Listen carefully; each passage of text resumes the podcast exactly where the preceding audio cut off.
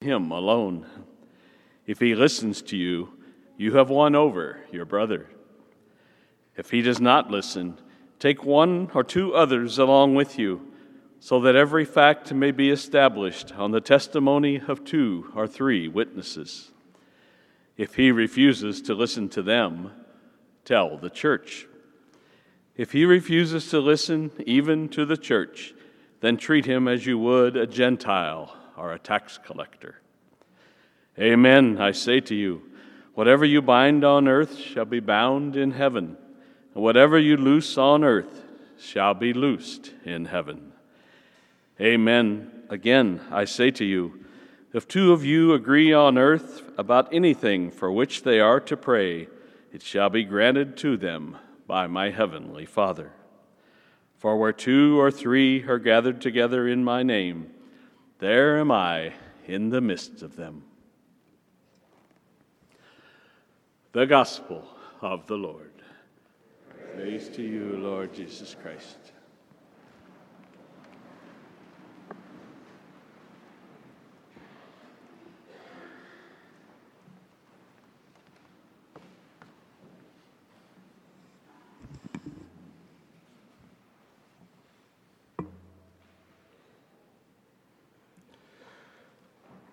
So Jesus was looking out for his church. He was already putting some things in place for when he returns to his Father after his resurrection. And one of those things was this very neat plan to encourage reconciliation between members of the church. Seems like a very straightforward plan. You just follow it step by step, and there you are. You're reconciled to one another. But the thing about it is, reconciliation is never easy, forgiveness is never easy. In fact, it may be one of the hardest things that we do, which is to forgive someone who has truly hurt us.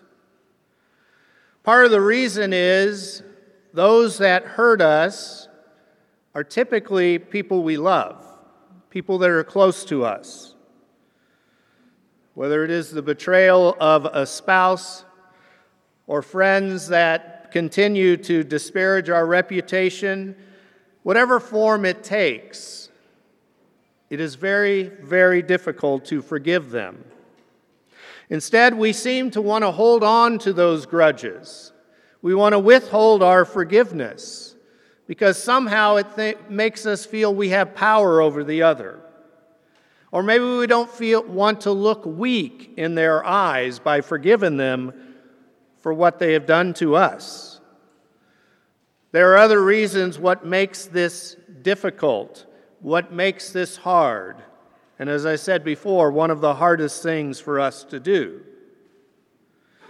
And yet, Jesus and St. Paul always seem to want to remind us of the commandment to love our neighbor as ourselves.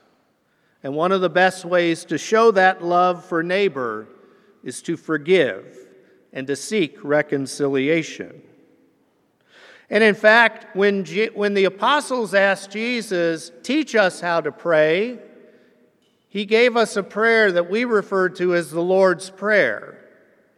And in that prayer, it says, Forgive us our trespasses as we forgive those who trespass against us. We basically are trying to make a deal with God. Treat us the way that I treat others. Be as forgiving to me as I am forgiving of others. Aren't we fortunate that God doesn't take up that deal? Because we are not as forgiving as God. In fact, as I said before, we seem to want to hold on to that hurt and hold on to that lack of forgiveness. We think it makes us better than the other. Whatever the case is and whatever our motivations is, what it truly does is it eats away at our soul when we will not forgive. It damages our relationship not just with the person who hurt us, but also with our God. For after all, God loves that person as much as he loves us. But Jesus knew that forgiveness and reconciliation is difficult. And so he didn't just give us that plan in today's gospel, but he gave us the sacrament of reconciliation as a way to channel his gift of divine mercy. When we enter that confessional, we approach our Lord and Savior in the person of the priest. We lay out at his feet all the sin we have committed. And his response is, I forgive you. We as priests are not set up in that room as judges, but instead as instruments that Christ's gift of divine mercy can be given to people. But too many times people are afraid to go and seek out Christ's forgiveness in the sacrament. Some of the reasons are they're ashamed because time and time again I seem to be doing the same sin. Surely at some point God is just going to say, you know what, I've had enough of you, you're done. But that is not the way that God works. God's mercy is boundless, God's love is boundless. And whenever we enter that room and confess our sins with sorrow in our hearts, Jesus forgives us each and every time. I've often said one of the great tools that the devil has against us is that of despair.